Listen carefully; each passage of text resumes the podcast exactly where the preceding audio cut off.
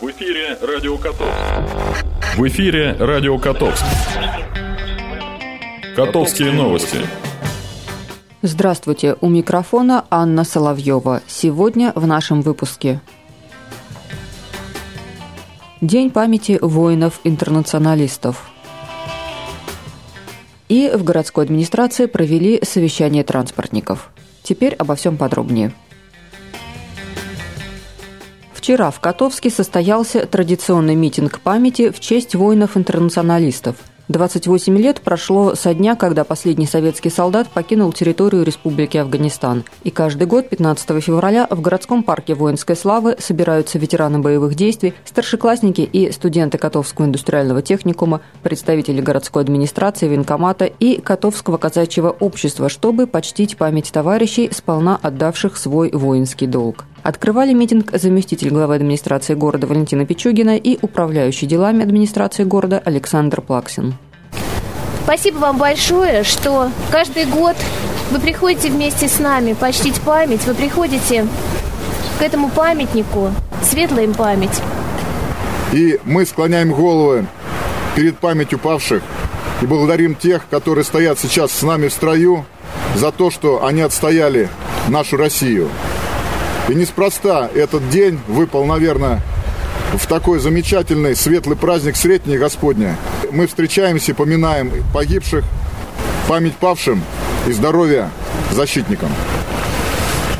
От местной организации ветеранов воинов-интернационалистов Российского Союза ветеранов воинов-интернационалистов выступил майор запаса Владимир Титков. Как и все выступающие, он обратился к подрастающему поколению с пожеланием учиться видеть историю России через судьбу простых солдат и брать с них пример. Нам казалось, что это будет последняя война. Больше этого не случится на нашей земле. Но получилось не так. Была первая чеченская, была вторая чеченская.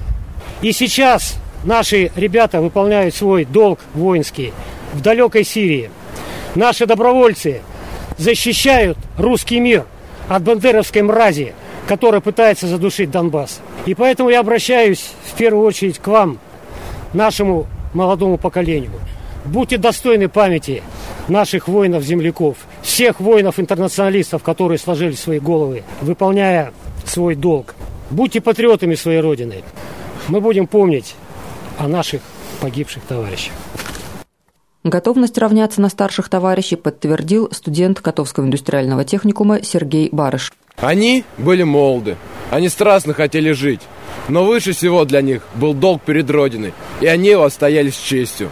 Ну а нам, их нынешним ровесникам, остается равняться на их мужество и хранить память о ребятах, которые не вернулись из боя. Далее минута молчания в честь погибших и троекратный залп. Завершился митинг возложением цветов к памятнику воинам-интернационалистам. Затем ветераны приняли участие в церковной панихиде и посетили могилы погибших товарищей. По традиции вспоминать их продолжили в городском музейном комплексе.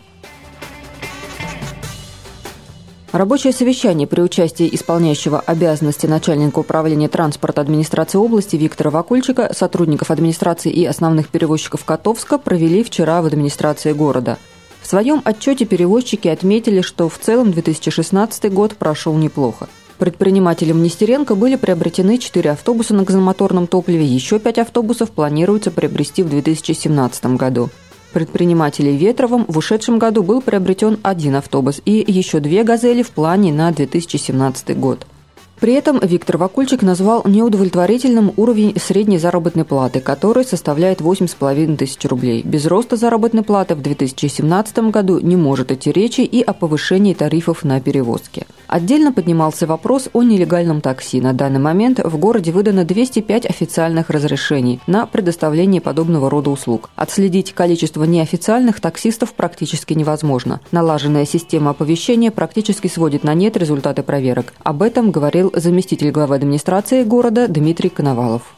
Неоднократно проводили совместные рейды мероприятия и с управлением транспорта, и с транспортной инспекцией, с налоговой, с полицией, с прокуратурой. Такие рейды массовые проводили мы. Но к чему они сводятся? К тому, что останавливаем одну-две машины, иногда даже штрафуем их за какие-то нарушения, и после этого движение такси по городу прекращается полностью. После того, как рейд завершается, все возвращается на круги своя. Несмотря на то, что регулирование сферы работы такси находится за пределами полномочий муниципалитета, Дмитрий Дмитриевич подтвердил готовность и в дальнейшем инициировать подобные проверки, в том числе при участии управления транспорта. А сами перевозчики среди основных проблем назвали компенсации за проездные билеты. Новая система сбора справок явно дала сбой. В результате компенсации задерживают. По словам Виктора Вакульчика, над этой проблемой в управлении работают, и в ближайшее время она должна быть решена. Эта проблема, она существует не только у вас, она и в Тамбове тоже есть. Поэтому ну, в ближайшее время, я думаю, этот вопрос должен решиться.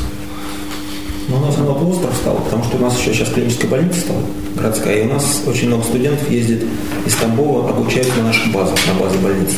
Поэтому каждый день около 250-400 студентов приезжают, и, конечно, эта компенсация для них очень важна, потому что каждый день ездить в Котовск из Тамбова учиться достаточно затратно.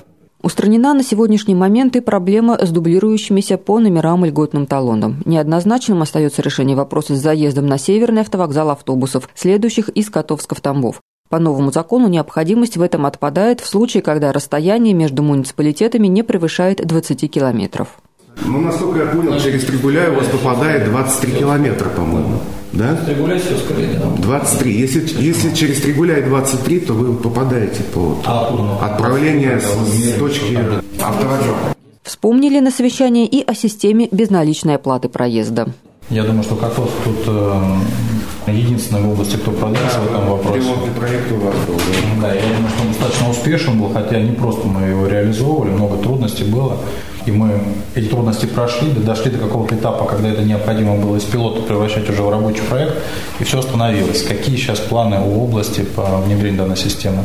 Планы области по вне- по внедрению системы безналичной оплаты проезда э, стоит очень остро. И мы буквально, начиная с э, этого года, э, занимаемся очень плотно, только не знаем, какого оператора еще выбрать. Есть и Ростелеком, есть и операторы, которые обкатывали Сочи, Ростов, Липецк. Буквально в ближайшую неделю-две будет э, презентация этих проектов, и мы будем ну, конкурс проводить, кто, кто будет заниматься. Переход на безналичную оплату, это будет стопроцентно в ближайшее время. Это будет. В завершении совещания говорили о необходимости обустройства в Котовске станции заправки газомоторным топливом. Пока заправляться приходится в Тамбове, и по статистике это занимает 40% пробега автобусов. И по этому вопросу ведутся переговоры с возможными инвесторами. Если они завершатся благополучно, в Котовске появится комплексная заправка контейнерного типа.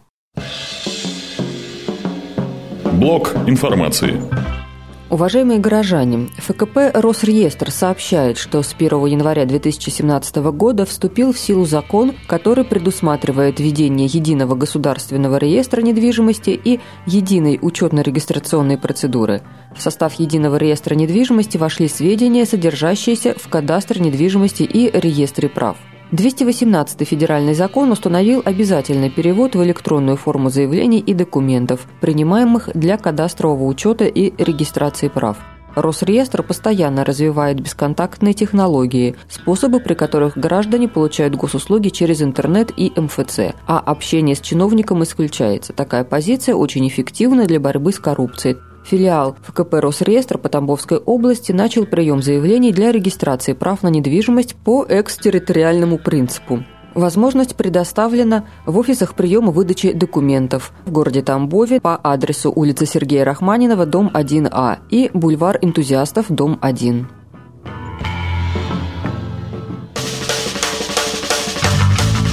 Прогноз погоды.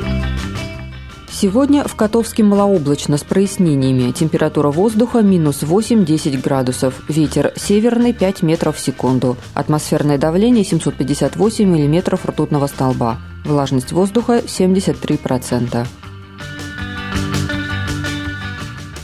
Завтра в нашем городе также малооблачно, температура воздуха минус 10-17 градусов. Ветер южный 3-5 метров в секунду, атмосферное давление 755 миллиметров ртутного столба. Влажность воздуха 76%. На этом наша программа подошла к концу. Над выпуском работала Анна Соловьева. До встречи. В эфире «Радио Котовск». «Радио Котовск».